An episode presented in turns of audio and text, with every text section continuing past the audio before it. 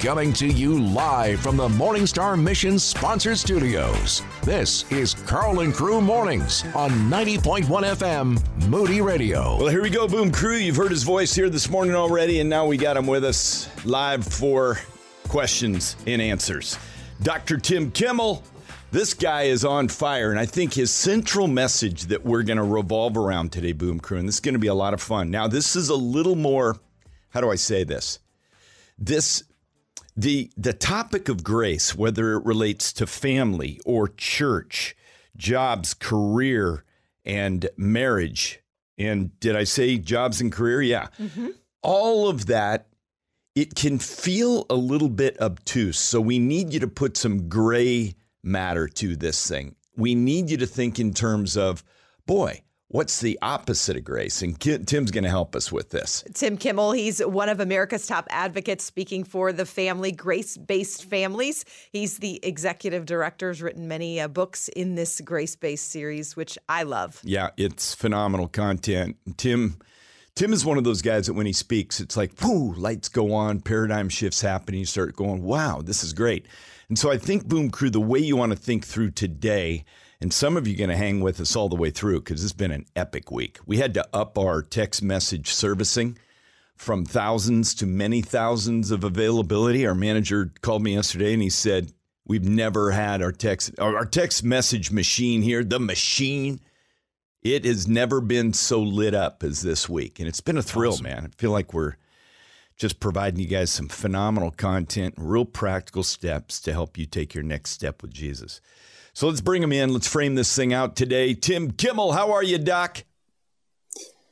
Karl and Allie, thanks so much for letting me be with you guys. But when you introduce somebody like that, you realize all you do for me is scare the junk out of me. Because, man, now, sorry, th- these these people are expecting great things here, and I walk with a limp just like everybody yeah, else. You do. I I'm a crooked stick just like everybody else, but fortunately, uh, because of uh, uh, the mighty God we worship, He picks up crooked sticks and actually draws straight lines with them every once in a while. Right so on, right we'll, on. Hopefully, we'll do that this morning. Some. You know, as I was thinking about this this morning, I thought the people that are going to call in and ask you questions today, as it relates mm. to grace in church and grace in job yeah. and grace in family and grace in marriage and all these different things. I, this is what I was thinking about, Allie. I thought the best thing, the best way to look at this is go bring your challenges to your heart mm. anything you're up against in a work environment, in marriage, in church, bring those challenges to your heart and then ask a question of Tim that goes,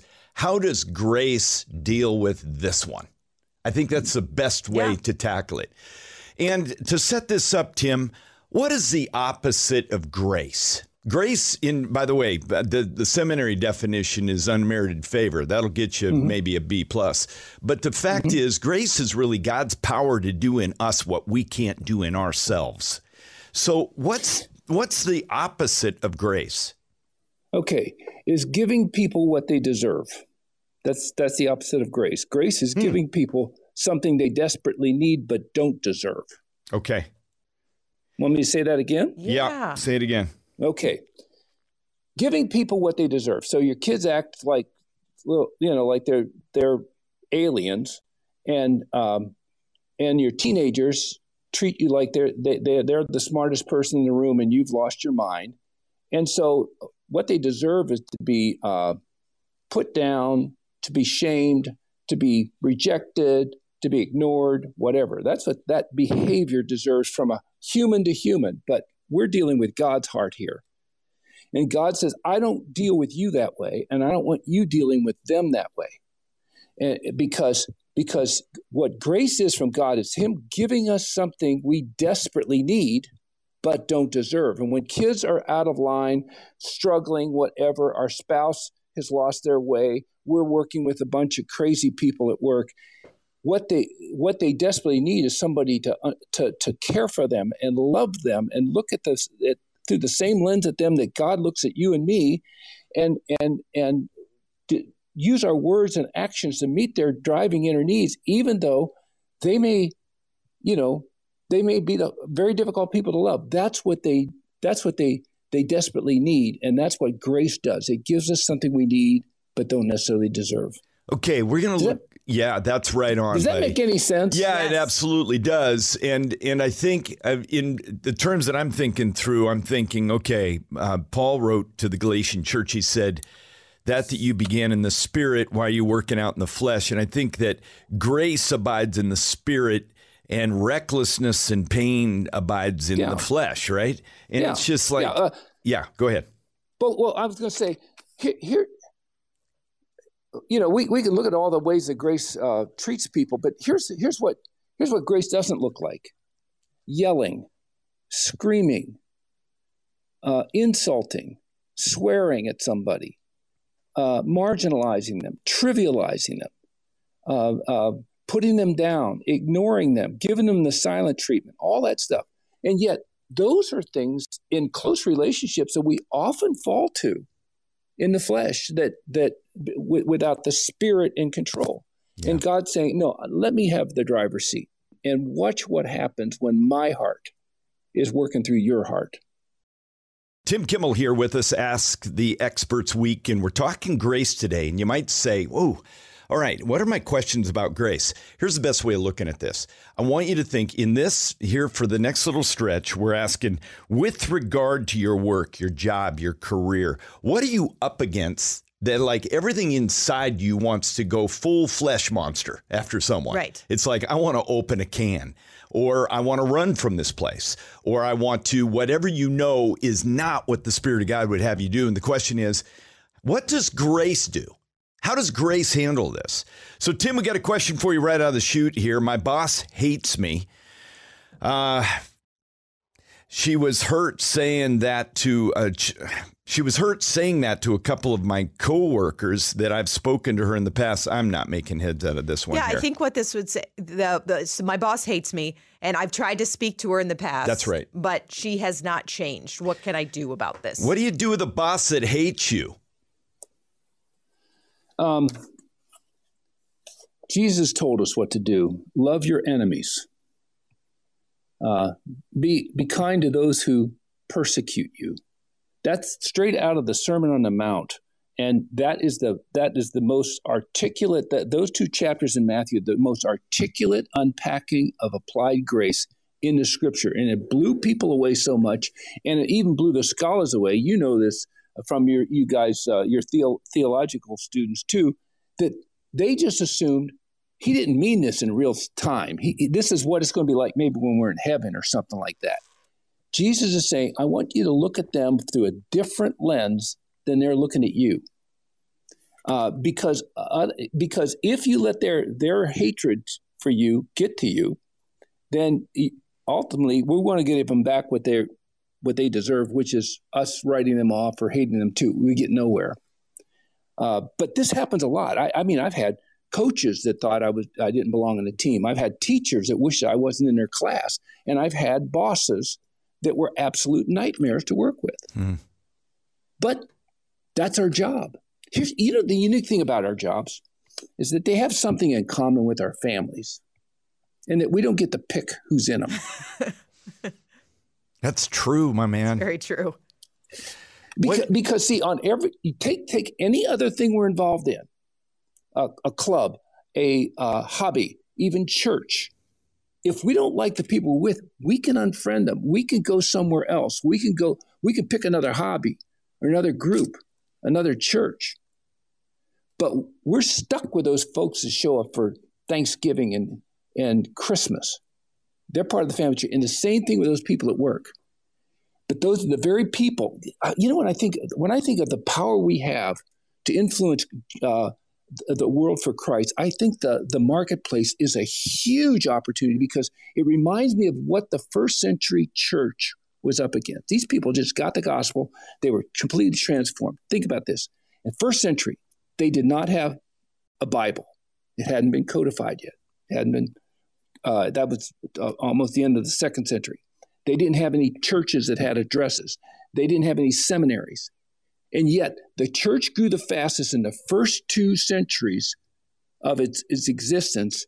And these are the people that turned the world upside down. What were they doing? They were loving the people in the midst of a very pagan, cutthroat world, Roman Empire. And it just blew everybody away. So I know it's hard for this lady, but what I would suggest for her uh, or this man, I can't couldn't tell what gender it was, but uh, the, that that that you you just start praying like mad for that for that boss, and then go to work with an attitude, regardless of what they think of me. I'm going to do my work well, and I'm going to think. I, I'm going to I'm going to try and use my words and my actions to appeal to the deeper needs of their heart, regardless of what they do. This is this has transformed millions of people to the gospel over over time. It's awesome. Don't just keep it to yourself. Give what you've heard to a friend with the Karl and Crew Showcast. Just go to karlandcrew.org. Freedom Friday, guys. Good to have you with us. It's Ask the Experts Week. We got Dr. Tim Kimmel with us. We're talking grace. Now, grace is the power to do in us what we can't do in ourselves. God gives us that, not only in salvation, because that's saving grace, but there is training grace. Titus 2 11 and 12. That was a huge discovery here. I'd read that passage many times. Allie packed it in one day and said, Hey, Karl, what about this passage? Bada bing. It's become an anchor passage for us here because it's not only for saving us, it's for training us. And the minute we start thinking we got to bootstrap this faith, I don't care if it's work, job, career, church, family, marriage, you're going to screw it up. It's well put. you're going to screw it up. Yeah. You're going to screw up the whole thing. And so we just got to get just get brass tacks here today. If we're talking about freedom, we got to not only be saved by grace, we got to be trained in grace. So we got a, a, question here. Tim Kimmel with us this morning. A direct report of mine periodically flips out on some other employee or employees.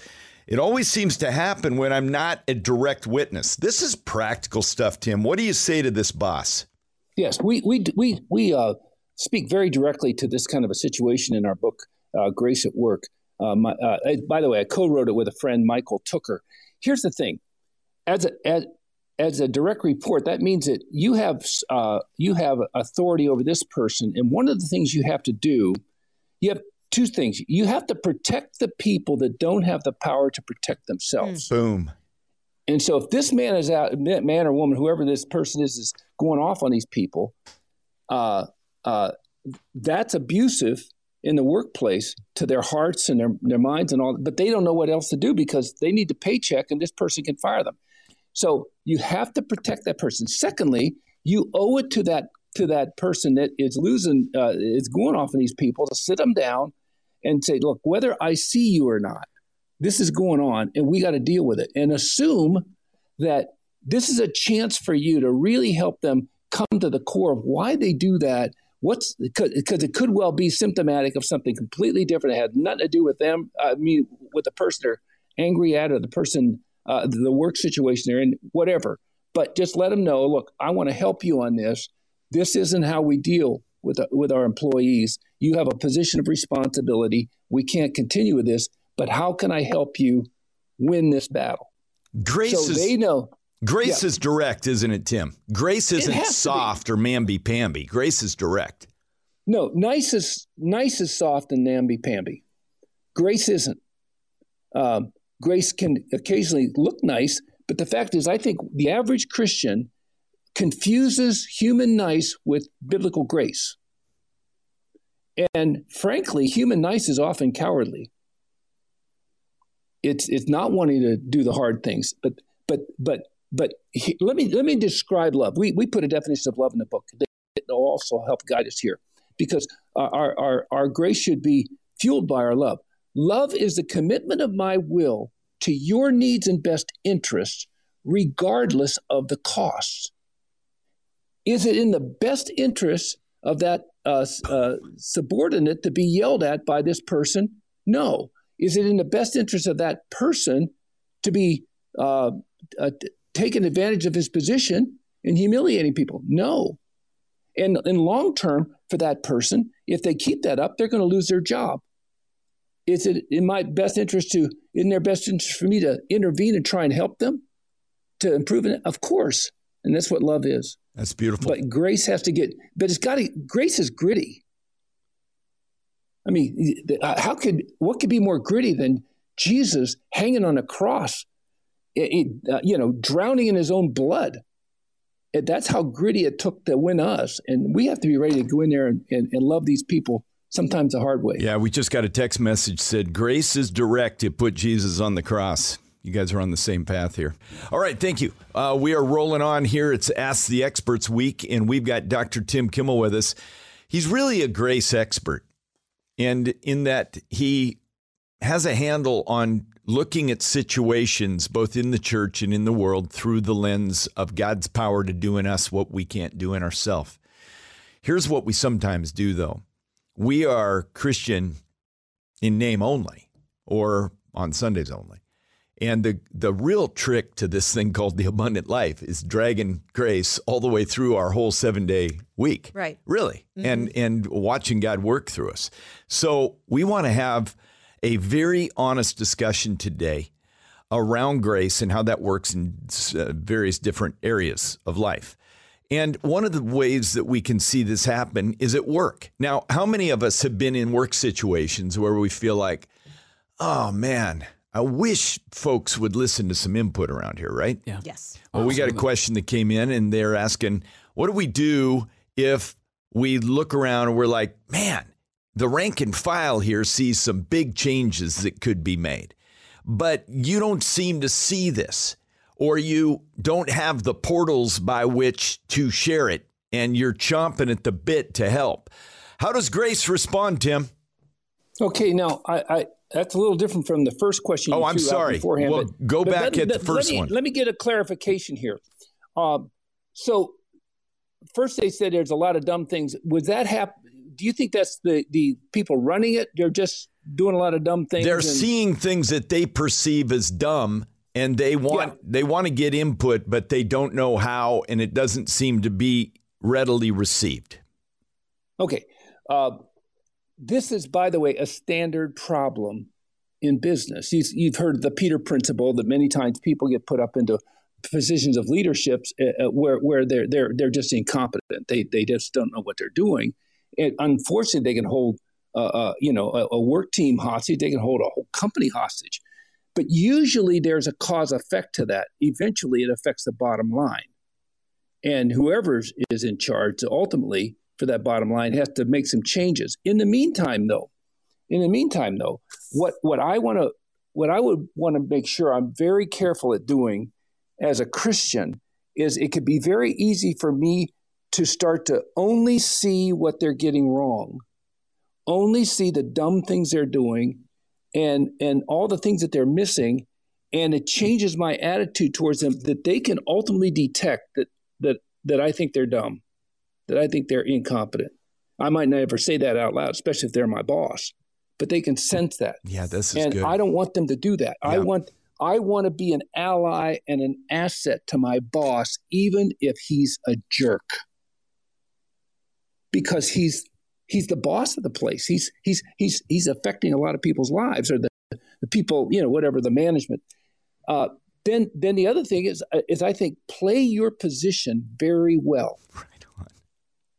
stay in your lane on that part and and just say and and and, and you when when we I think we play our position well and that's partly me working hard doing my job and also doing everything I can to empower the people around me to do their job as well as they can.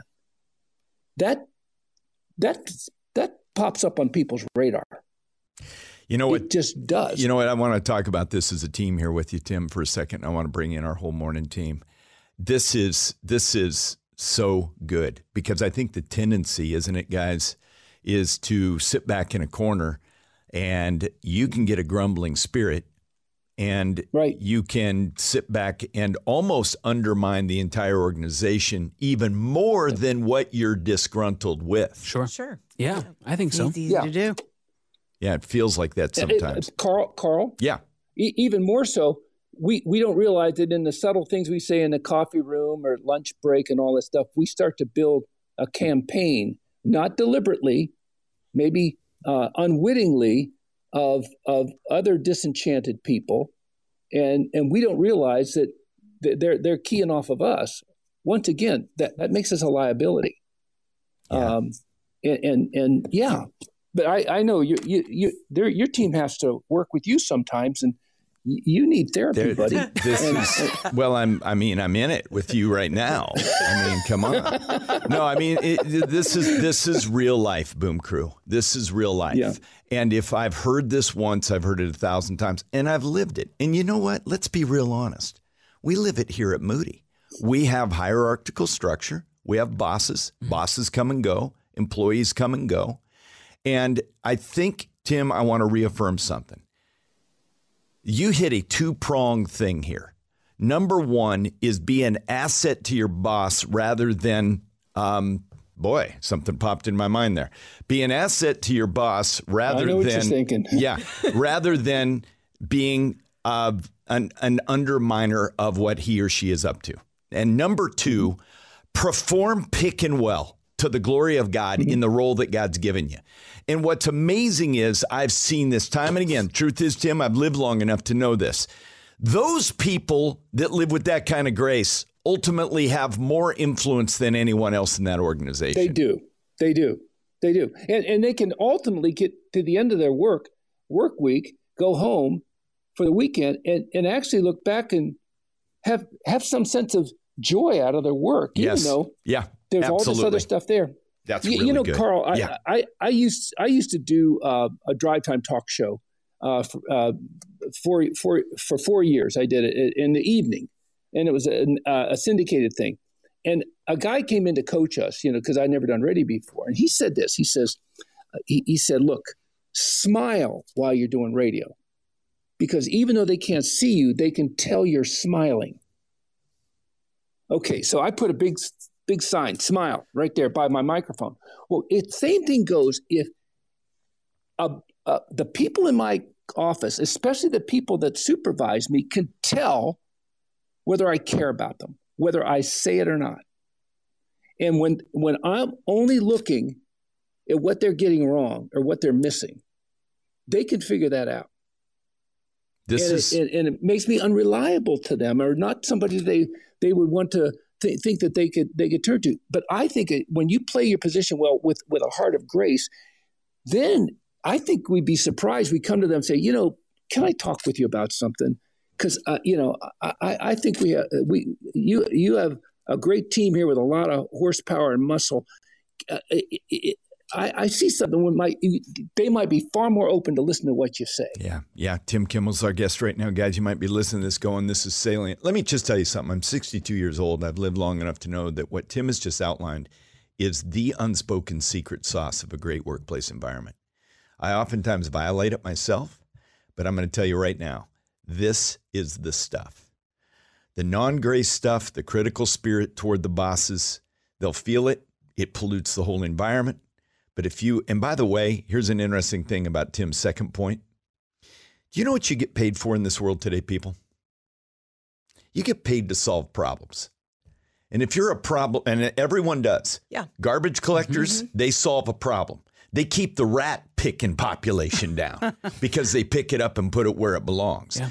Teachers solve a problem. You don't want to have kids that are behind, not doing well, can't add, subtract spell, they solve the problem. Right. Everybody that gets paid solves, solves a problem. Solves a problem. Mm-hmm. So if we got a choice in our workplace, Grace says be a problem solver, not a problem creator. Yeah. And uh, this is just good stuff. Dr. Tim Kimmel with us. We're taking your questions right now, Boom Crew. Now, listen to me. You might be going, that little nugget right there alone is going to change my workday. Well, that's one little nugget out of this work called Grace at Work, a brand new book by Tim Kimmel. Boom Crew, this guy has got one of the most awesome first class websites going. We're going to give you a link that's going to put you right into this website with a plethora of great, great resources. If you want this book, just click the shop button when you get to this landing page, and it's right there at the top of the page. So here's the link you can get. Just text the word grace to 312 274 9624. Just text the word grace. No energy? No problem. We have all the energy you need and more. You're listening to Karl and Crew Mornings. All right, we got Dr. Tim Kimmel with us here this morning. We're on Ask the Experts, and on Freedom Friday, what better topic than grace? As a matter of fact, if you're tuned in right now and you do not know the power of God in your life, and you're like, man, I don't know if I can begin to affirm my boss or find things to cheer for and really lean into my job and work hard as a means of uh, putting God on display because you don't have God in your heart. We're going to talk about that before we're done this hour. But we've got a question on the table for Dr. Tim. This came in from someone who's driving a bus this morning with uh, junior high students, or they're headed that way, rather. And they want to know how do I extend grace to a bus full of junior high students when many of them are not following the rules? Yeah, and these are good rules, Tim. I mean, he mentioned that uh, guys, kids opening up peanut butter and kind of putting it under the nose of kids that have peanut butter allergies. I mean, it's kind of cantankerous like junior highers are wont to do. What do you say, Tim?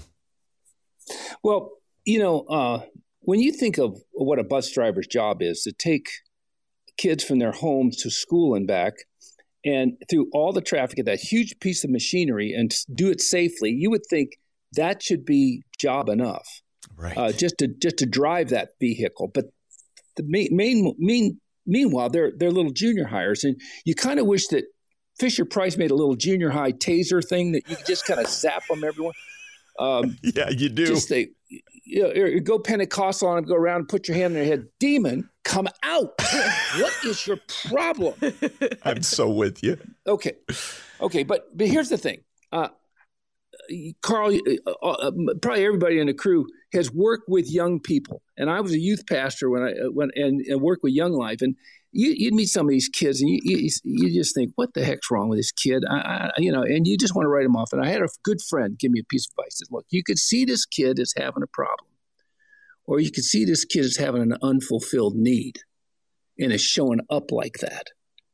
And the more I can help fill that unfulfilled need, the more that kid can get a better handle on his life. Because look, some of these kids are coming in and some of them are just doing that because they're junior highers and they're goofballs. Others are coming in because their family's falling apart, or yeah. they don't have a, a, strong dad image, or uh, uh, they've got some shame in their life, or they or they they've been picked on, and this so that's their chance to rule the roost on kids littler than them, whatever it is. But but all kids that walk through the front, uh, climb up the front door of that bus have three inner needs.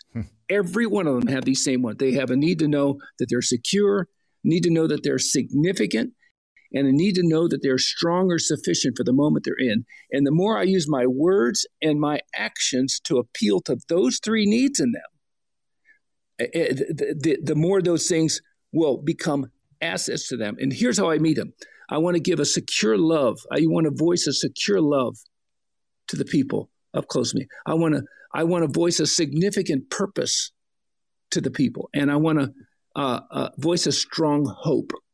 That's how I would meet those three needs. So, a bus driver has a wonderful opportunity as soon as he opens that door every morning at every bus stop to look at those kids, greet those kids, if he can learn their names, whatever. And, and I would especially want to recruit the uh, com, uh, the the, the friendship of the kids that give me the most grief. And and because that's all they're many times these kids are just needing somebody to just care for them and yeah and, and notice them. You know who was um, um, you know who was a master at this, Tim? Was uh, my dad.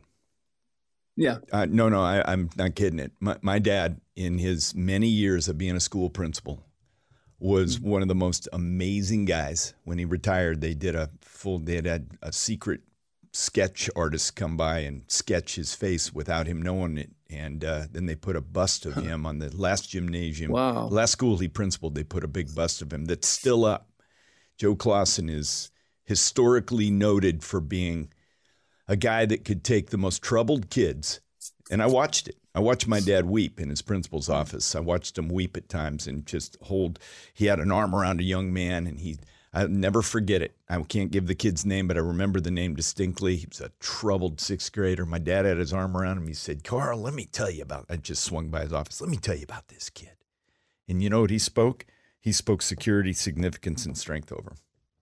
And I, I don't think my dad had read Tim's book yet. That's that's really true. Um, but that's it's it's a powerful thing. I think sometimes we want to corral or correct bad behavior, and sometimes God wants us to shepherd it, and uh, that's what grace is. Way to go, Tim. Giving hope directly from the source. We're Karl and Crew Mornings. It's exactly right on this Freedom Friday, guys. We've been in a week of Ask the Experts, so we've got a different Freedom Friday. We brought in Tim Kimmel. It, uh, man, talk about grace, guys. His book grace based parenting and all of his books on family and now work. He's got a new book out called Grace at Work The Secret to Getting More from Your Job Than a Paycheck. What a great byline. Bylines are always better than the title. It's very true. They always are. They're really good, man. So I want you to check it out. And we got a ton of folks. We got a ton of folks texting in here right now. The keyword, the keyword is grace. Real simple. You go to this site. If you want to get any of the books, just go to shop and you'll find them right there. But Text the word grace to 312 274 9624. Grace to 312 274 9624. And uh, you're going to find some phenomenal resources, including his band, brand new book called Grace at Work. If you got questions for Tim, we want you to get them in right Just now. Send us a text message to 312 274 9624. Yeah. All right, Tim. Here's the truth. We've got someone listening right now, and brother, sister, I want you to listen to me right now. They're here, and sometimes they're here because they're up against they've they've hit a wall, the bottom has fallen out. Sometimes they've been here a long time, and then all of a sudden the the God of this age can no longer blind them because God's pulling down the blinders. Tim, how does someone find the abundant life that is only given to us by grace? How, Tim? God put it on a bottom shelf for us that anybody that wants him and needs him can have him. But it takes us, all it takes is an act of faith. When we realize that we, uh, we, we realize that we can't get the God on our own, no matter how good you live your life, he's a holy, perfect God. None of us hit that one. We, then he figured out, I'm going to come to you and I'm going to rescue you. And that's why Jesus came. God sent the most precious thing he had, you know, I'm a dad, and if my my son was in peril, of his life or mine, I'd say I give mine. But what was the biggest price someone had to pay? Is give somebody that they love even more than themselves. And he, he gave his son, and Jesus came down. He took on human flesh for one primary reason, so that he could come to the end of his life and and be put on a cross and take your sins and my sins on himself and die on our in our place. Jesus sacrificed his life for us so that we could have uh, eternal life with Him. And here's all you have to do. Look, if you're out there listening to us right now, or you're home or whatever, just say, Dear Jesus, I need you. I, I know I'm a sinner. And I know because of my sin, I'm lost and I, and I can't fix myself. But, but I, I see now that you love me. You gave your life for me. And so I'm asking you now to please forgive me of my sin Come into my heart and make my life new. Yeah. And you just ask that in Jesus' name, and He will save you. Yeah, through and through. It's real. And some of you right now are doing that. And this isn't some secret sauce prayer, it's an attitude of the heart. It's a prayer of the heart. And if you've prayed that right now, maybe you've been here a long time. Praise God. God's breaking through the darkness. The veil's coming down. Maybe you're brand new here today and you're just broken. The bottom's falling out. Trust me, we're all in recovery. But that initial boost of grace, of salvation, you've, you've, you're tasting that today. And here's how I know that you know it the weight has come off your shoulders that you once carried. And all of a sudden, it's almost a bizarre, mysterious feeling. It's like, whoa, what is going on? And when the sun comes up, fully, the blues are going to be bluer, the greens are going to be greener because all of a sudden life has changed. You know why? Because you have changed. According to the scriptures, you died and your life is now hidden with Christ in God. How good is that, man? But we want to help you in your first steps with Jesus. We've got a resource we want to send your way. And on this Freedom Friday, you have just given your life to Christ and our responsibility is to somehow help you say, this is your next step. It's a little PDF. We're going to shoot it to you. right now. Text the word welcome to 312 274 9624. We'll send you this link. It's an auto reply, so make sure you don't add anything else to the text message. Just welcome to 312 274 9624. Coming to you live from the Morningstar Mission sponsored studios. This is Karl and Crew Mornings on 90.1 FM Moody Radio. Goodness, I love you, Boom Crew. We're getting such honest questions here about work, and some of them are so compelling. Uh, tee it up, Tim. Uh, we live in a workplace, and by the way, this is common. And I don't care where you work. If you work at a church, you got the same deal. Because you know what? Last I noticed, there's people there and it can be a problem. But Tim, when when you find yourself in a situation where you feel like the organization or that NGO or that not-for-profit or that church or that company or that whatever is not you've got great ideas strategically, tactically, it's not getting there. The tendency is to go to the break room and grumble. What do we do instead? Well, when we do that, we become a liability to ourselves as well as everybody else. Because uh, God, I mean, just just think what that would do to a, a an athletic team you know, a baseball team or a basketball team or a football team, if you have somebody over in the corner of the locker gr- grumbling about how the, the, the, coaches are running it. You we've, can't we've, win. We've seen it, Tim. We've all seen it. We've yeah. seen it in pro sports. I mean, Allie's husband sure. was a pro athlete in Europe. Right. And we've all seen what it does to a locker room and to a team. Yeah, we've got names for it. It's called locker room cancer. Yeah. Yeah, exactly oh, wow. right. We, uh, we, we called it in, in uh, youth ministry spreading the fungus. It's the same concept. yeah. uh, and, and, and, you see, if, if we are if we are followers of the way, the truth, and the life, that that's what we're supposed to be representing, we should be the last people, uh, you know, responsible for locker room cancer. Yeah.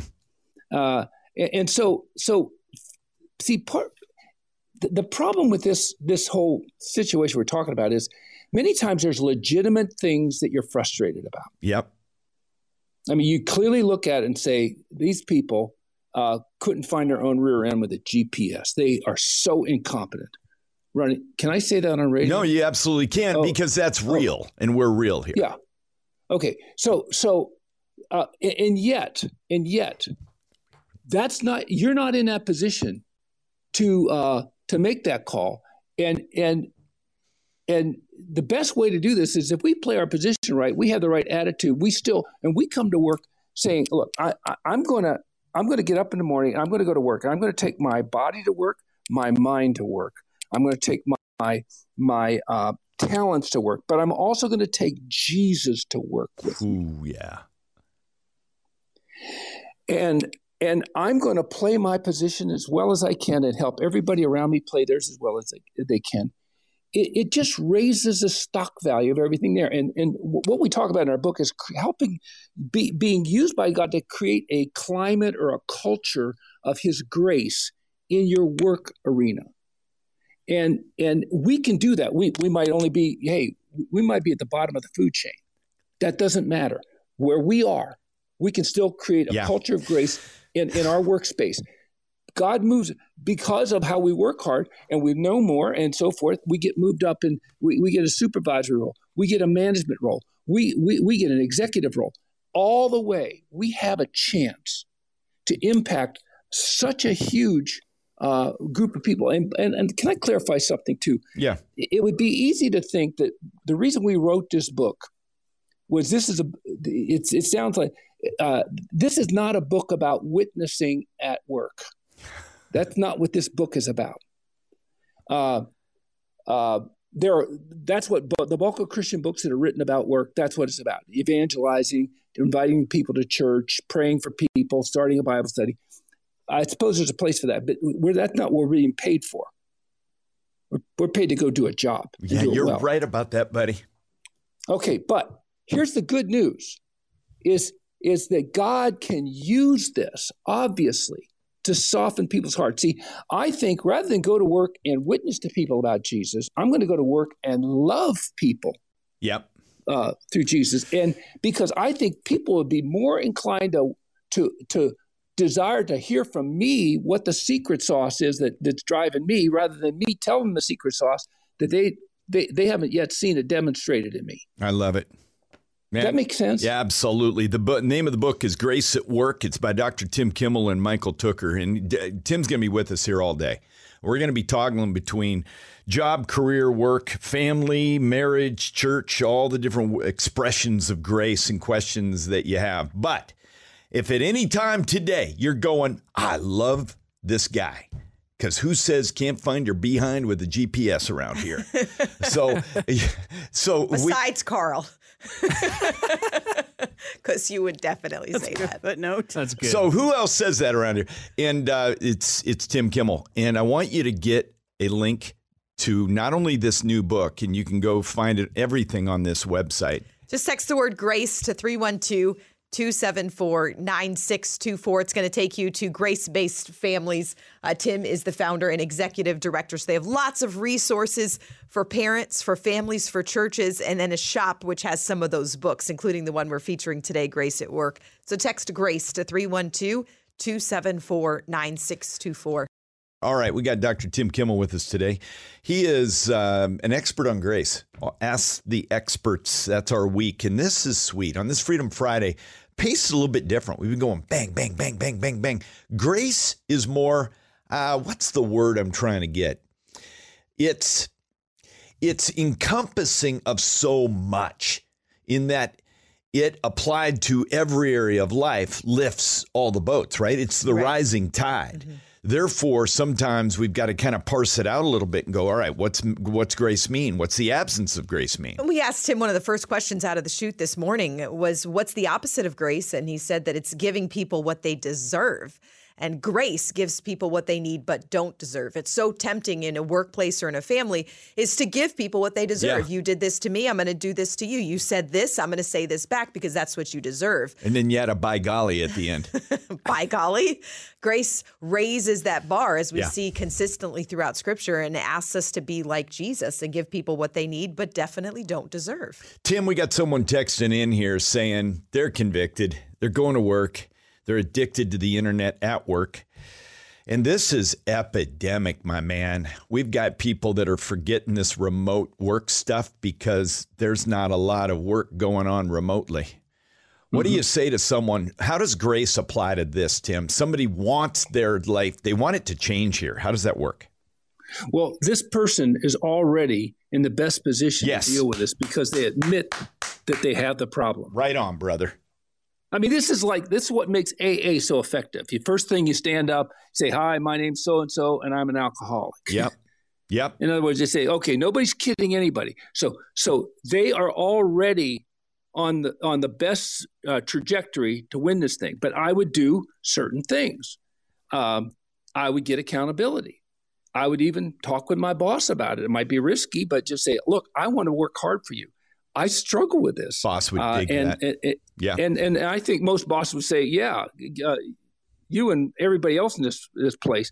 Uh, but, but, and then, uh, problem is, is you're working on a computer and the internet's right there. But if, if it's the, their phone, then get their phone out of there, whatever it takes.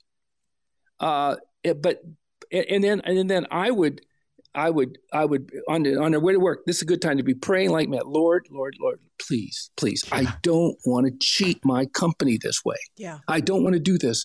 And then I would, I would, what I would do is set myself some goals because this is how you build a habit. You know, they say when you do something thirty times in a row, it becomes a habit or something like that. Well, I would say, okay, I'm going to try and go a whole eight hours of work without getting on the internet. One time. For my personal, one time. Just going to try and do that. Well, you'll probably make it 10 minutes. Okay. then, oh man.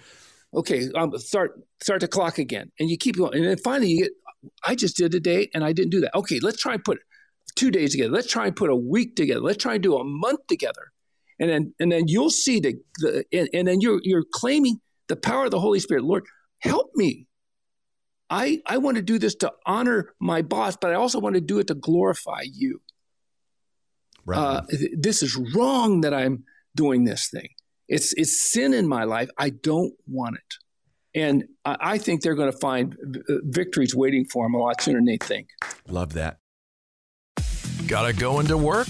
Don't worry, check out the and Crew Showcast wherever you like to stream. You're listening to Karl and Crew Mornings. Well, we are officially into November, which means our annual Thankful for You campaign is back. It's your opportunity to win a gift card to use however you want. It's our way of saying thank you for being a part of this crazy boom crew. Thanks for putting up with us. Thanks for waking up early. Text the word thankful. We'll get you the sign up sheet. Text thankful to 312 274 9624. Five winners for this cool giveaway. Text thankful to 312 274 9624. This question that came in, uh, I mean, there's so many different ways to capture it because it's so true. Somebody gets totally smoked by the grace of God, and then they find themselves in a work environment where there's off color or filthy jokes, denigration of women. I'm talking about men, obviously, that are around other men music that's just like, ah, oh, for crying out loud, I got saved from that stuff. How does grace respond in a workplace that isn't pristine and uh, might even be tough on your conscience, Tim? Um, I, I think you've worked uh, some rough jobs in, in your life. I, I yes. worked some construction jobs where guys could, would put the most vile, profane words between syllables. and I couldn't figure out how they actually did that. How do you wedge but, that in there? yeah, I mean, but but they would and and all look. The the the in, in Romans, remember, uh, I, am so ADHD, I have a hard time remembering exactly where, but they, they, they were having problems with some some people in the Christian thing that were a- acting up, and and he was telling how to do with it. He says, but he says, but but uh, when I told you this, I didn't mean for you to pull away from all people that don't get that way. When it comes to lost people, what business is it of ours? That's right.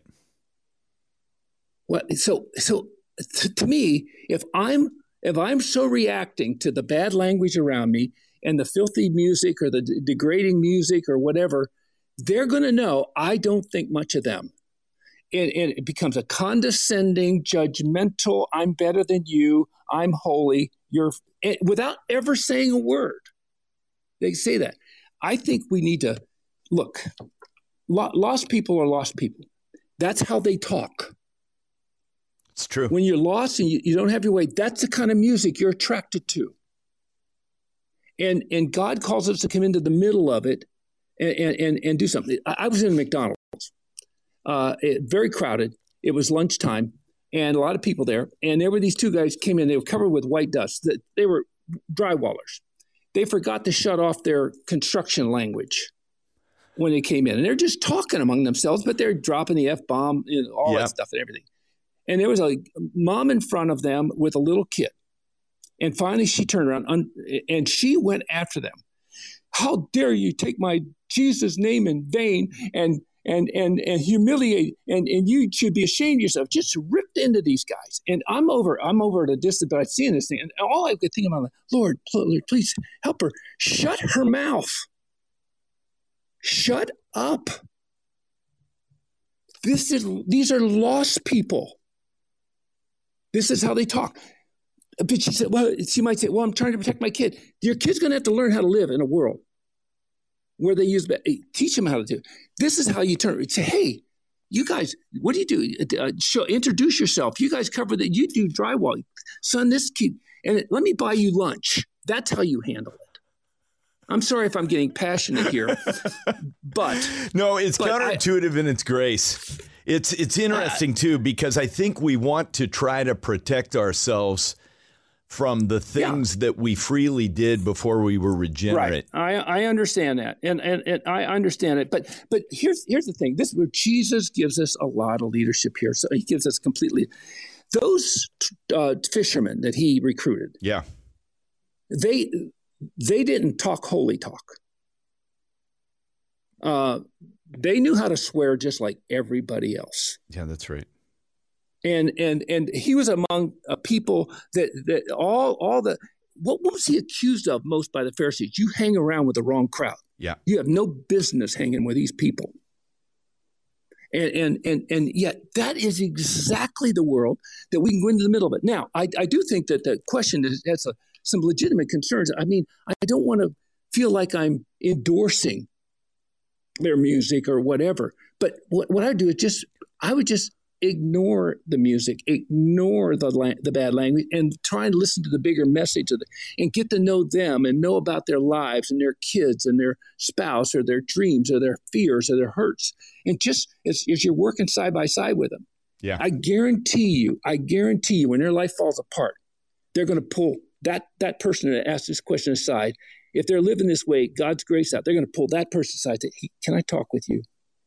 I, I need help. I'm in over my head with my spouse or my kids, and and so we, you just go and work hard and love the people you're working with, even though they don't, you know, they haven't found the the, the truth yet, and and God just might use you to help them find it.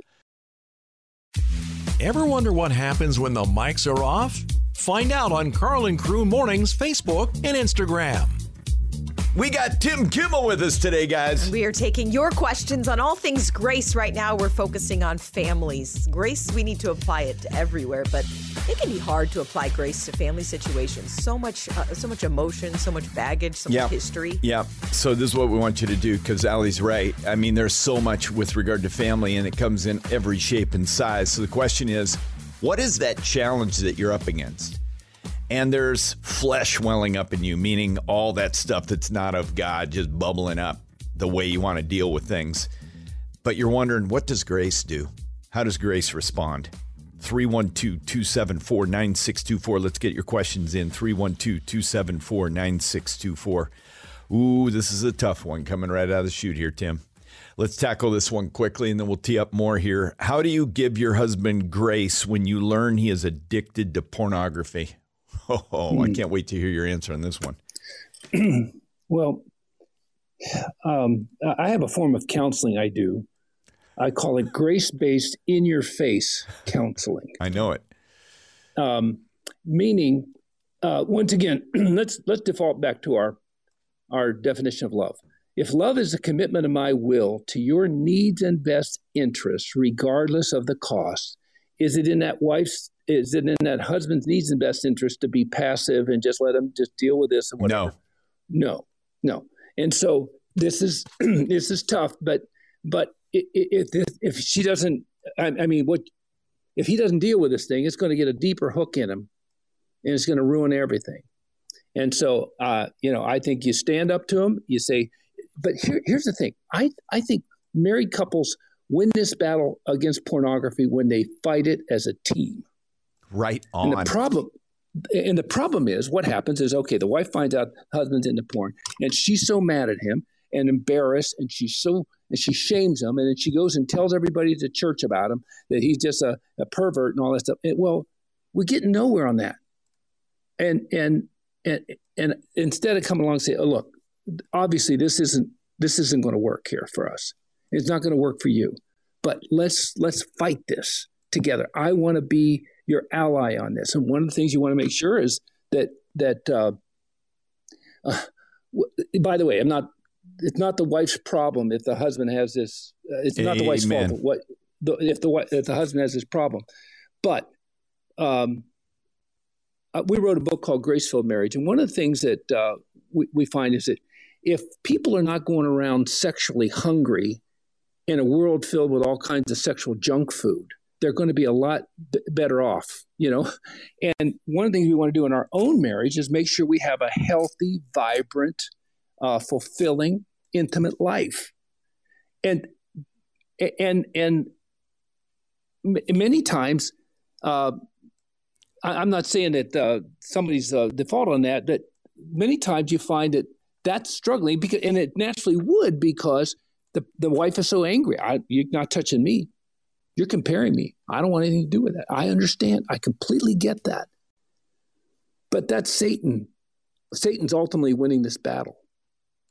And I want God to win it. And so um, this is this is very complicated and nuanced, and we can't necessarily hit it in a bullet. Every situ- just, yeah, every situation is unique and different. But I think Yeah, what you said, but- Tim, here is great. just fight it as a team. Yeah, fight it as a team, and I think if you can, if if some, I I know a ton of men that have been caught by their wives, mm-hmm. and and ironically, almost all of those men, I will say this, ladies, they are glad they were caught in a weird yes. way. Yes. They were glad Yes. they were caught.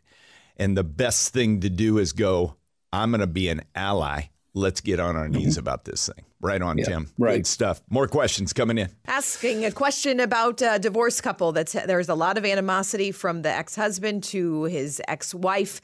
What do you say to a wife who says, "I can't really take much more of this. I want to extend grace, but I'm not here for all of this verbal abuse." Well, uh, grace doesn't mean you're a doormat. That's not grace at all. Thank Uh, you or- for or saying you- that. That's important to Yeah. note, Tim. Right. Uh, uh, you know, Jesus. Jesus had uh, he, he took junk from the Pharisees all the time. They were they were they were ridiculing him, mocking him, trying to catch him, trying to catch him off guard. And when you look at all of his encounters with them, he- there's there's three things he consistently did when they were up with their nonsense. He always stood up to them, and then he would expose the folly of their thinking and then he would go and do whatever he was going to do the righteous right thing he was going to do regardless of whether they liked it or not. That's good.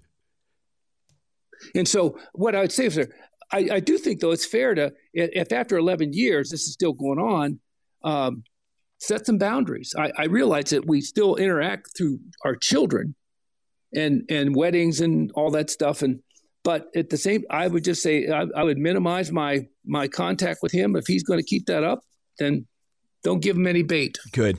as much Good as word. you can All right, we're going to go but light. but, but go- don't hate him. Don't hate him. Don't don't re- respond in kind because Jesus never responded in kind. yeah. He just said, right "Nope, on. guys, you got it wrong. Here's why." And I'm then. By the way, come here, bring that hand, up, and I'm going to heal this guy on the Sabbath. How about that? Yeah, no, that's and he right. do what he's going to do. New to the show? Stick around for a while. We're Karl and Crew Mornings. Tim, a lot of questions like this coming in. We see a lot of people coming out. There's so much sexual confusion. By the way, we've seen a lot of whoa, our our culture is steaming toward cliffs morally left and right. And the question is we who are transformed by the power and the grace of God, how does this person respond to a daughter who has put a barrier between them because of homosexuality? What do you say? Well, she's a daughter, and so you want to maintain a mother-daughter relationship as much as possible. But what I, I, I think that daughter knows what the mother feels, so I would not preach to her or lecture her about you know what she, she thinks the problem is. And the reason the daughter's setting up that boundary is because sinful men love darkness rather than light because their deeds are evil. So they're gonna they're gonna separate themselves from anybody they know represents a truth that deep down in their heart they realize they're struggling with, and they don't want to hear it. Boom. But Boom, boom. I'm booming you on that one. That's true, Tim. go, go, go- but then here's back to the Sermon on the Mount. Jesus says something very interesting. He says, God causes the rain to fall on the just and the unjust. He causes his sun to shine on the good and the bad. What was he saying there? Look, there are some basic needs that everybody has, whether they're good or bad, whether they're right or wrong. They all we all need to have sunlight. We can't live without it. We can't live without water. And so, as a parent, I want to still be there to be all the things, those basic needs that child, and I'm assuming this is probably a grown daughter, Right. but whatever I can be for them to help them, to love them, to be an encouragement to them and everywhere else. And then, uh, then, then leave the conviction and all that up to the person who's supposed to do that. That's God, the Holy Spirit, and just love them to the best you can. If, if they ask you about it, you, you say, well, here's my position on it, but I love you. I care for you. Let's do life. Yeah, and that, what's amazing about this, Tim, is that Jesus Jesus said it. Let your light so shine before men that they will see your good deeds and glorify your Father in heaven. Grace is more concerned with us shining brightly rather than correcting darkness. Is that fair, Tim? Right. It- it abs- absolutely. And and and uh, ultimately, you know, he- talked about people being won without a word. By the, it talks about it was in uh, uh, uh, Second Peter or something like that. Uh, talking about women, how they could turn their husbands around Yes. without a word Yes. by they, the way we live and the way we treat them. See, it's across the board principle though for everything. Yeah, right on. That's out of 1 Peter 3, uh, verse 1 and 2. Got a question that came in. This is where so many people are at, Tim, caring for an elderly parent. There's a lot of challenges there for this particular situation. There's negativity. I'm receiving just negativity and no gratitude. How do I show grace to an elderly parent who's just flat out not very nice to me? Okay. Um, you're uh, they're treating you the way you treated them when you were a baby. Wasn't expecting that one. well, I mean, I mean, think about it. When we care for children, that's when true. We care for children. They're, they're mm-hmm. so ungrateful for all the stuff where they're keeping us up all night, and and and and they they uh, they whine and they do all kinds of things. That's unfortunately on the back end of life when life starts to fail, when the body's letting us down, when the mind's letting us down, sometimes the medications people are taking, it makes them kind of cantankerous. It doesn't justify uh, some of the things they're doing, but it might explain it. And and ultimately, uh, people need our love from when when they're hardest to love. Uh, that's how we have to deal with a rough teenager, and uh, same thing with mom and dad. And listen, they're they're also many times they're just scared that my life's coming to an end. I, am running out of runway.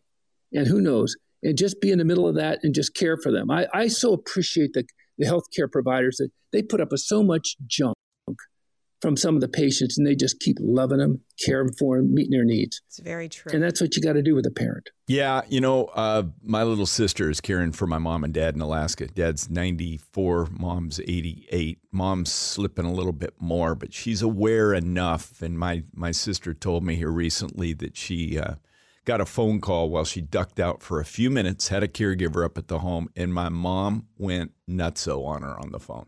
So much so the woman in the checkout line said when she was off the phone said, "I'm so sorry." Uh, but my my my sister went home, Tim, and told her, "Mom, we are caring for you. I was down at a store getting something for you. You can do better than this, Mom." And Mom came to a little bit, and some of this mm-hmm. is, frankly, 88 years old and slipping a little bit. Sometimes you have to just bring them around. But um, she set boundaries, but she just kept loving her and put that in context. And I thought it was a pretty beautiful thing. Coming to you live from the Morningstar Mission sponsored studios. This is Karl and Crew Mornings on 90.1 FM Moody Radio. All right, Boom Crew, uh, we are tackling a hot one this week It's called Ask the Experts, and we've got Tim Kimmel here today. Uh, Allie was just saying to me, goes, man, this guy's got it. He does. Tim is amazing. Um, and what a great man of God. Dr. Tim Kimmel is one of America's top advocates for sure, and I think leading voices in speaking for families today. And he's also just co written a book with Michael Tooker called Grace at Work The Secret to Getting More for, from Your Job Than a Paycheck. How about that I for a byline? I love that. Oh, my goodness. All right, listen to me. All these resources like grace based parenting, grace based grandparenting, I think that's the name of one of his books, anyways. It's how to get grace from grandparents to their grandkids. There's tons of resources and good stuff. Simple word. I'll bet you can guess it, guys. I'll bet you can Grace. Mm, shocker. To 312 274. Hell, you can't do that before I'm trying to get a number out. Sorry. Text the word grace to our number here. Get this link. If you want to get books, go shop and uh, you'll find all these resources right here. Grace to 312 274 9624. Grace to 312 274 9624. Also, today we're taking your questions. Right now, we're dealing with family issues. Could be children, could be parents, could be anything family right now. We're going to go back to work at the bottom of the hour. I can't believe we're burning up this three hours of Q&A with Dr. Tim Kimmel, but we're getting there. So get your questions in. Any family related questions, get them in right now to the same number 312 274 9624. Uh, question came in Is he related to Jimmy Kimmel? I'll answer that no. Okay, so here we go. Uh, Allie, let's frame up the question. Yeah, we have an adult child who is uh, standing back in anger, sadness, heartbreak, watching parents get divorced after 30 years of marriage. Says, "How can I extend them grace? It's it's childish. They're breaking a promise. I'm really angry. I want to cut them off. How do I extend grace in this situation, Dr. Tim? What do you say?" Well, I think it's perfectly legitimate to be angry and hurt and sad. because uh, th- th- this is uh, this this is uh, something that affects us when our parents fall apart. But in the process of this, I think that person should go and get some help for their grief and grieve grieve this thing out. And that's where the church can come in, some good Christian friends and all. But I think it's also fair. I think it's completely fair to put some boundaries up until you can get, uh, you know, work through this thing. Jesus did that with people. God did that with Israel. Israel kept, you know, the, the, the Hebrew word used for where where God uh, handed Israel over said, you know, it's it's the same word for divorce.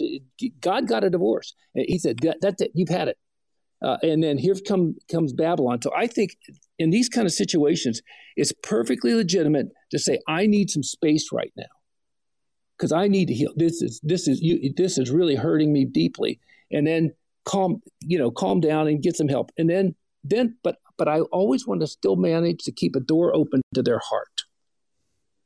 That's my dad. That's my mother, and they're going to need me when they as they get older. And right now, you know, uh, Grace says, you know, once again, it, it's something they desperately need, but don't ne- don't necessarily deserve. And right now, maybe they need to feel some of the consequences. They don't they don't want that, but they need some of the consequences. But never stop loving them. Love it. Great I don't think stuff. that's a great answer, but I think you get the idea. I think it's a fantastic answer, and um, getting. Uh, I think the best part of that is righteous indignation for what a, what parents are doing to split the sheets over what appears frivolous for the cost involved is is a right emotion. Way to go, Tim. More questions coming in. I'm going to throw in a question here, Tim. You know, when you start talking about grace and families, sometimes this makes people angry because they think, so are you just saying that I just need to take anything and just be nice to people? I want to go back to kind of get to a working definition to give some context. Why do we do grace? Why do we t- not just cut people off when it seems like they deserve it? Can we go there? Let's go there right now. Okay, what Take do you say, Tim? Tim? for somebody who's sitting okay, there listening okay, and going, all, this sounds horrible? Let, let, let, me say something that, that is going to sound like a, crit, a critique of people that say that, but, because it is. But but it's, but it's, it's, it's, it's, it's said in love. When when someone says to me, when I, you keep talking about grace and it just I don't get it. Where, I mean, because where's the boundaries? Where's the consequences? Where's the discipline? Where's all that? that all that tells me is that that person doesn't understand biblical grace. Hmm. They don't get it. Okay, case in point, is Jesus dealing with all of us in grace? Yes. Yes. Did he erase all the boundaries? Yep. No. Did he throw the rule book overboard? No. Is there no consequences when we go out of line? Wait a minute. It's, the Bible says, Them whom he loves, he disciplines. And so the bigger problem in that question is a misunderstanding of biblical grace because grace would never just let you know, just let people uh, go off the deep end be whatever they want, do whatever they want. That's not grace. That's not love. Uh, you know, as a parent, when a kid's do, doing going sideways, you know, you discipline and correct you and say, I love you too much to stand idly by and watch you self destruct and ruin your future. I'm going to stand on your air hose. But the difference between uh, when it comes to correction, Christian, uh, uh, uh, uh a grace based parent disciplines their kids, but they never punish them. And the reason is because God doesn't punish his kids. What do you mean by discipline a, by eh, but not punish? Explain that. Okay. Okay. Uh, punishment is what the state does to some to a lawbreaker. You know, somebody goes and robs a liquor store and shoots somebody, said, We're gonna send you to prison for 20 years. Well, wait a minute, I just got married. We don't care. Uh, we just had a baby. We don't care. You shouldn't have done that. That's that's exacting justice. Discipline is it, it might look severe, but it's always designed to try and make that person a better person. And it's always motivated by love. The state doesn't have to love this criminal, but we as parents, we're trying to love our kids. And so that's the difference. And the reason God doesn't dis- uh, punish his kids anymore is because he sent his son to the cross and, and Jesus took our punishment once and for all. He paid that justice price. And so now with our kids or spouse or whatever, we we discipline and we correct. But this this different, by the way. This thing I'm throwing out, I just threw that out. This is a haymaker, and we don't have time to get into it, but uh, it, it's huge. It's it's huge. The difference between discipline and and, and uh, uh, punishment. But that's where grace comes in. It says, I love you. I'm going to work with you, but we're not going to put up with this stuff. We're going to, there are going to be consequences if we go this direction. Yeah. So I'm glad the person sent that in, and I hope I was being respectful, but just understand what biblical grace is. Because God is not a pushover. He doesn't put up with that nonsense with us. Yeah. And we don't need to put up with that nonsense with somebody else. Yeah, love that. Your shot of hope to make it through the day. It's Karl and Crew Mornings. Some issues might be gray, great for discussion. Some are pretty cut and dried. There's a movement, and this question flows out of this, Tim. There's a movement out there in our nation today that has seen such moral decline that they believe that if your child wants to be transgender and even go through hormone therapy or bodily mutilation, that the parents shouldn't even have a say into that child, and that the schools ought not even notify them. And if you don't subscribe to that, you're a bigot. Mm-hmm. Now, do you just come out? How do you handle that? You th- the the turkey's on the table, and here comes the discussion. What do you do, Tim? How does Grace respond?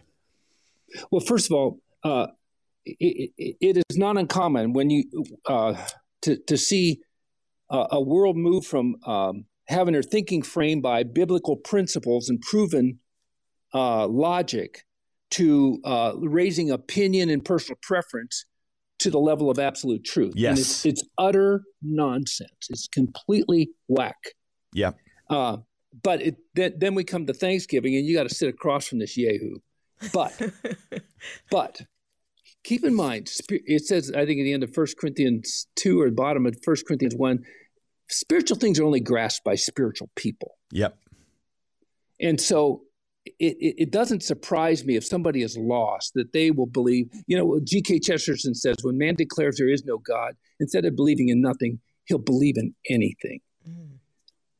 But I, I would not take the bait and get into a debate with them. Right. Because it's, you're not going to get anywhere with them. You're not going to change their opinion or nothing. Uh, and if they ask me, I say, look, this is where I stand. You can call me all the names you want, but how about we do this? And then I try and talk about them, talk about their needs, care about them. It's interesting how Jesus, in conversation, it always went about where that person was, what they needed. The woman at the well, the Samaritan woman. And, and when I asked them about them and their life and their hopes and their dreams and their hurts, it's amazing how these political issues and these uh, little points of reference can go south pretty fast and, and fade away. But here's the good news it's just Thanksgiving. It's just a reunion. It's just a potluck. You just sometimes you just got to grit your teeth and love people. Yeah. And then go home. But so, because the more you love them and you don't go and scream and yell and call them names and say, you know, whatever, the more you become a reference point when their life falls apart, the wheels fall off, they're more likely to door, call baby. you. Yep. See, I need to talk. Okay, uh, some people would respond to that, and I've heard this so many times, and this is red meat to a junkyard dog, but I'm going to give it to you because you're going to eat it up. Uh, they'll say, well, Jesus flipped over the tables. Context mm-hmm. is everything, isn't it, Tim? Mm-hmm. Yes, it is. Um, why? Because who who was he angry at? The religious he was angry elite. at people, the religious elite that shouldn't have known better. He called the Pharisees, uh, uh, "You're their fa- your father, the devil." That's pretty bold stuff. But he never said that to a lost person. Nope. He said that the people who should know better. Well, you think, well, everybody should know better. Not lost people. They don't know. They're lost. God of this age has blinded their minds. Yeah, yeah, and and and if anything, I should look at them with eyes of great, with a heart of great pity and hurt and pain for where the, the, the grip that the, the, the, the, the darkness has got on them.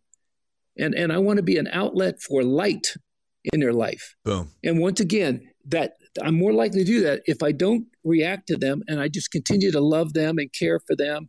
I, I, I you know, I've been at occasions where uh, I, I, I saw the, the, the, the, the person that was most off the charts, crazy. This, this gal. I mean, she's, she's, she's I thought she was a broom jockey, a professional witch or something. And uh, but she started washing dishes. I went over and dried dishes, and we just had a pleasant talk. Hmm. You know, get to know the person, care for the person, It's amazing And- what love can do to unlock Yeah. a, a, an enslaved person. really is. Okay, got a question for you. Coming up, I think I'm going to give you a new book title, uh, Tim. I want you to write this one. How do you become a grace based Twitter user or a grace based Facebook user? That's the place where I see some of the most hostile discussions, sometimes between Christians, where there's no grace at all on social media. And embarrassing. How do you be a grace based Facebooker? I would become a less frequent social media communicator. There you go. That's fair. Oh, Tim. Yeah, you, you know, um, um, when, when foolishness is being exchanged, and especially when, when people are allowed to, to, to, to weigh in in anonymity, th- oh. there's just no way that conversation is ever going to go in, in, in a noble direction. I, that's one of the things I wish they would change about the rules of social media. You got to put your name and your face up there if you're going to weigh in. But I, I, I just think the better thing is to stay out of it. There, there was arguments going on all around. I mean, the disciples would get quibbling among themselves who was the greatest. And Jesus would cut into the guys, cut this junk out. Here's the deal. This is true. And and um, but but I, I I think people need to be very careful about those platforms as Christians. It's one thing to try and encourage people, but if you're going to throw out if you're going to throw out a debate issue, don't be surprised. Some of the ugliest junk you've ever heard or read is going to be thrown under your name. Yeah. And and and uh, I, I think some people just they're they're predatory. They, they you talk about red meat. Uh, uh, they just can't wait to go after this thing, and they they they they, they actually get joy Yeah. out of these arguments. I don't want to be any part of that. What causes a person to be an angry evangelical and how can they get set freed from that? Let me be very vulnerable and share my story first here. And that is Tim, I was radically saved from cocaine abuse, alcohol abuse, running crazy, uh, not respecting people. Um, I get radically saved by the grace of God. God reached down and called me out. He said, Carla, you done yet? I said, God, I'm done. And then I did what a lot of people do. I pendulum swung and I put God in a box. And for about two years, and by God's grace, He pulled me out of that. It was actually by Chuck Swindoll's Grace Awakening in South Africa, middle of the night. I was reading it. I just fell to my knees and I just wept. And I just said, Oh God, what have I done? But that pendulum swinging is a dangerous thing. Why do people become angry evangelicals? And I know that we've got a lot of angry evangelicals listening right now. There's because we've got at any given time, I don't know, 30, 40, 50,000 people here. So there's some people listening right now who are just too ticked off for their own good and for the good of this world. What do you say, Tim? Well, I, I, I think I think most people that have uh, been saved from a, a, a pretty obvious lost condition understand the pendulum swing, uh, and are, and then I think sometimes some of our pulpits feed that. Hmm. But this is where what turned you around. You read a book called Grace Awakening.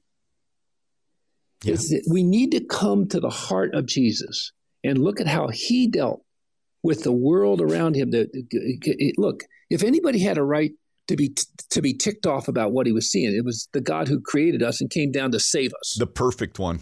Yeah. the perfect one. And yet, in the middle of it, he didn't he didn't go around throwing rage and anger at the lost people, and he did. He he, he just said, let's you know let, let's let's win let's win their hearts over. Their hearts are still hurting, and you know I I think some of these people they. I, I think that they're, they're still very. Um, I see it as um, they're wounded, and and what we want to move is move from wounded to broken. Yeah. What's the difference? When I'm wounded, you know, whatever it is, I uh, you had drug addiction and alcohol and all, all that stuff. It could scar you all up, and then you're reacting to that. I, I, you can never quite function in the Christian life as even remotely close to whole when you're just going around wounded. But when you're broken, it's like a horse that is broken. You know, it's submitting to the rider. Uh, We've all ridden horses. The horse could turn around and kill us in a second. It's so much bigger and stronger than us, and Yeah. yet it submits to us, a bridle. and all that stuff. And when we submit to the bridle of God and and and just let him own us, he, he'll he's going to soften our heart in the right ways and strengthen our resolve in the right ways. But that's it was yeah, a journey, and awesome. I think it's very normal to react. But boy, if you stay in that reactive mode, you're missing the whole point of the cross. You're missing the whole point of the gospel. Yeah, and and and that's too bad because it'll eat it eats you from the inside. Yeah. Yeah, if that's you right now, I just want to encourage you. Hey, I want you to hear me right now. Tim just said it. Move from wounded to broken. And the irony is is that God's calling you to lower yourself even more still. Because in our weakness he is strong. And he wants to do that through you. That's great. What a comparison. Okay, gonna go lightning round here for the balance of our time. We're gonna wear Tim out, man. We're gonna use that horse metaphor. We're going to ride this guy right into the barn here in just a moment. So here's, I want to get one thing. Somebody said, Hey, Karl, what's a pendulum swing? You're using this jargon and it's not always the best thing. Sorry about the jargon, but jargon is me. That's what I do is jargon. But uh, pendulum swing is when you're saved by the grace of God, and then the pendulum swings way over, and the very grace that you received now, all of a sudden, you're not affording other people. Mm-hmm. Yeah. And it's often done in the lives of people who are in Christ. Yeah, you once were living a life that was far from God, and now instead of living a life that's far from God, you have animosity towards people who are living that same life that you used to live. And it's a dangerous place to live, and we got to get out of that. It creates angry evangelicals, and angry evangelicalism is the biggest turnoff on the planet. All right, let's get this question teed up, and then we're going to roll. This is a, diff- a difficult one. Uh, a wife of a husband who's been an alcoholic for years. She says, I'm giving him grace her friends say you're enabling him. What's the difference? Well, enabling him it would be would be if he's if he's doing harm to the kids, he's running them um, uh, using up all their resources, they're running them into debt, and she's not doing anything, she's not intervening, that that or saying anything and drawing any boundaries. That would be enabling. But but there's all kinds of people with all kinds of issues living in our homes that that are ongoing struggles. And, and, and when the thing about alcoholism, I mean, it gets a hook in you. It's like a fish that swallows the hook, you know, and you you, you can't take that thing out without doing a lot of destruction. And so uh, it might require an intervention, but ultimately. Uh, I, I just think I'm going to continue to meet the basic needs and, and, and, and kindness needs that any person should get, whether they're an alcoholic or not. And then it, when it crosses the line over to something that's destructive to the family, or, or dangerous to the family, I'm going to I'm going to draw a boundary and I'm going to stand up to them. Yeah. But the person I would rather hear about uh, this than me is Karl because you've been in that situation. Well, I think you nailed it. I think uh, I think there's got to be clear boundaries established. I think the the greatest boundary with love that I ever received in my life was when my dad sat me down in my young 20s, tears running down his face, and he said these words. Ready for this, guys? He said, Karl, I'm no longer praying that you come back to church. He says, I got ample evidence that you're up to your gills to no good, man. And it's breaking my heart. But I'm praying today that either you get fully surrendered to God or that God would take you out of this world because you're killing yourself anyway. Now, let me tell you something that is grace. That was grace. Tears coming down mm. the face and grace galore. Tim got another one here. This is a sticky one. Sister and her husband are getting a divorce. I think my sister is having an affair. Should I confront her? What do you say, Tim? What's Grace look like? Yes. Yep. Yes. Uh, uh yes. Uh, here's the thing. We had a question about divorce where the two both were acting very immature. They've been married 30 years, not breaking up, and the kids are heartbroken. And when they're both being foolish, that's one thing. But many times a divorce happens because one is clearly off the chart rogue and and and uh, going uh, completely in walking in darkness. And they've let's say they've been unfaithful and cheated and so forth. Well i think they need to feel the consequences of that when it comes to the relationships that they had. That that that uh, say well i i like if if you're the child and it's the dad that's gone and cheated on mom and so forth well dad we're not going to have like everything's just fine and it's no big deal. No, what you did was horrible. Yeah. You have right no on. idea how much you've hurt us. And so so if you want to go and blow away your family, that's one thing, but you're going to feel very alone. But don't assume I'm just going to reach out and make nice because because once again, where do I get this from? God does this to us when we go too far. He just says, "Okay, you're on your own." But but uh but as far as like everything nothing happened. Uh-uh. Uh-uh. We got to fix this. There needs some ownership and repentance. Yeah. And if it's not going to happen, then we have a different type of relationship from here on out And until it change, And I changes. and I think God sometimes graces us with a we've got leverage. And if we don't use that leverage in a holy way, we're missing an opportunity, Tim. Yeah, yeah. I I I I have a friend whose brother uh, went completely dark and cheated on uh, his wife, and this this is an identical twin. He loves his brother, but he said, "Absolute, this is absolutely uncalled for, and uh, I don't want to do any business with you. I don't want to do anything. I will always be your brother. I will always love you, and I will always be here. But as far as the way you're living your life, no, I'm not going to endorse one thing about it." Boom.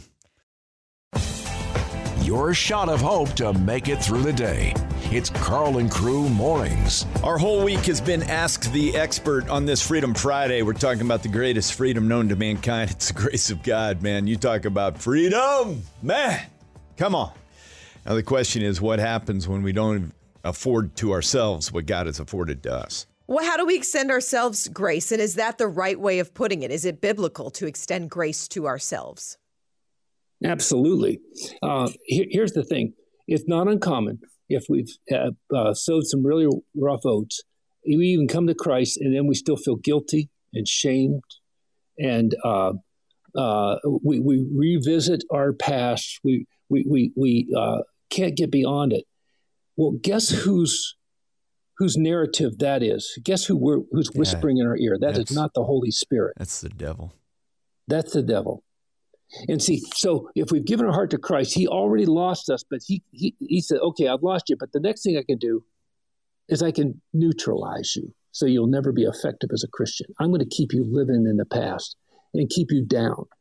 The problem is that insults the very cross and the blood that was shed for Jesus. You know, we, we then, then we start to jump through hoops. I'm- I just want to earn God's love. You already have it.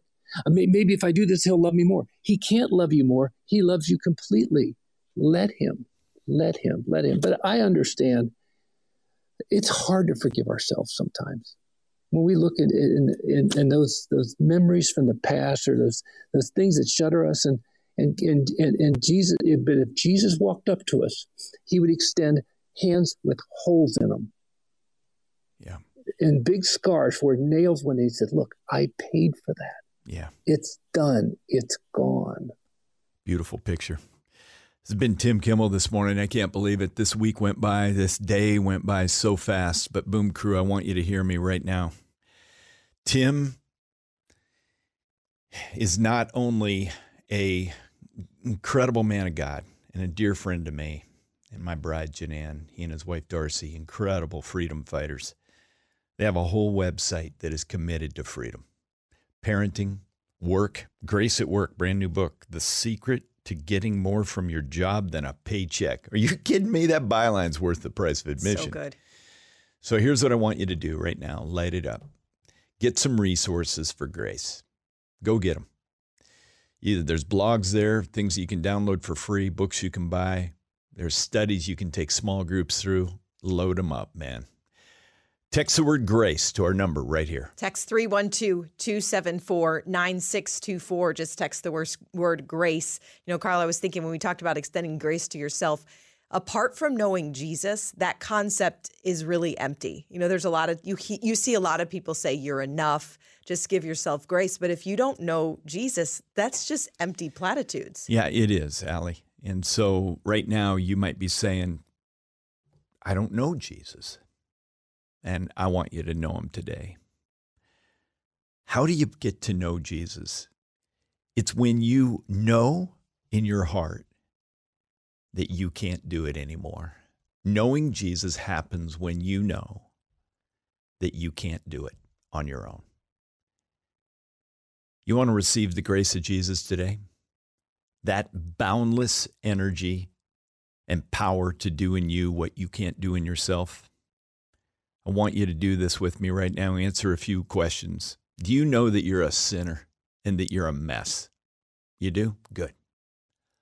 Are you aware of the fact that no amount of good work you can do can seem to square this thing away called life? Is that you? Good.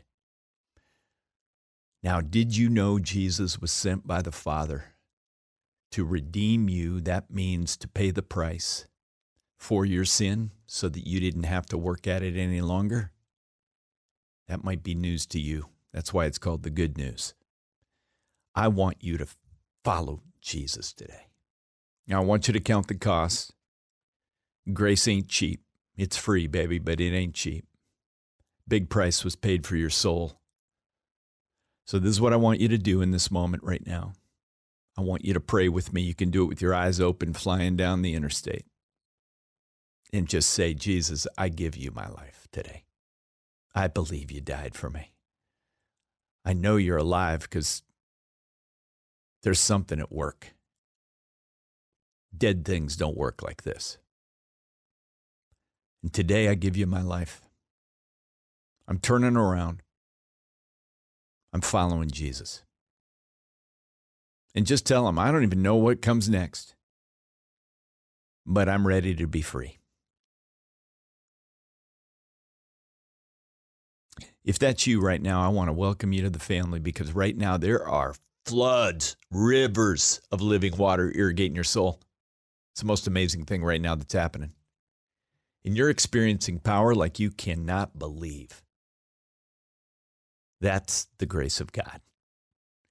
He's taking a load of bricks off your shoulders. And it's like something is happening. That's the grace of God. And on this Freedom Friday, isn't it good, my friend? As soon as you can, in fact, I want to encourage you don't delay. Get to the side of the road right now. Get somewhere right now and give your life to Jesus and follow up with this. We have a resource for you right now that we want you to come and get. If today is the day that you've surrendered your life to Christ, you're experiencing His grace, it's washing over you. You know it. Something new has come. The old is gone. Welcome to the family, and we want to help you. Just text the word welcome to 312 274 9624. Just text the word welcome. Tim Kimmel, I want to tell you, my friend, it has been a blessing to have you in here. We got folks flocking to your website. You've been an incredible resource. I know we, man, we rode you hard and put you away in the barn here. How you feeling, buddy? Oh, I'm fine, and, and I so enjoyed hearing you unpack the gospel for these people. And I was praying as you were talking with them that uh, that people will realize how how much God loves them, yeah. deeply loves them, and was so willing to pay every the biggest price to show them that love and to win their hearts over and to set them free and give them eternal life. And I just so appreciate you guys keeping that light shining bright and keeping that message going out. Yeah. And it's been an honor to be with you guys. Uh, I mean, Karl, you still need therapy and you're unstable, oh, but yeah. I, I still no love being with you guys. It. No question. You're a wonderful friend. I love you too. You're you're a proverbial knucklehead that I love so much, Tim. and you're a good man. Yeah. Uh, this is so cool. Uh, 5357, welcome to the family. 3262, welcome, welcome. 3048, welcome to the family. We just welcome you. To those of you that are giving it up to Jesus today, you're finding grace for the first time. That's why we call it Freedom Friday. Awesome. Well, Tim, thank you. And to all of you yeah. in the Boom crew, uh, we love you from the bottom of our heart. Hey, this is Karl with Karl and Crew, and I'm so grateful that you listen to this showcast. Thank you mostly for being part of the Boom Crew. As we help you take your next step with Jesus, you're a huge encouragement to us. We'll be here again live every weekday morning from 5 to 9 a.m. Godspeed.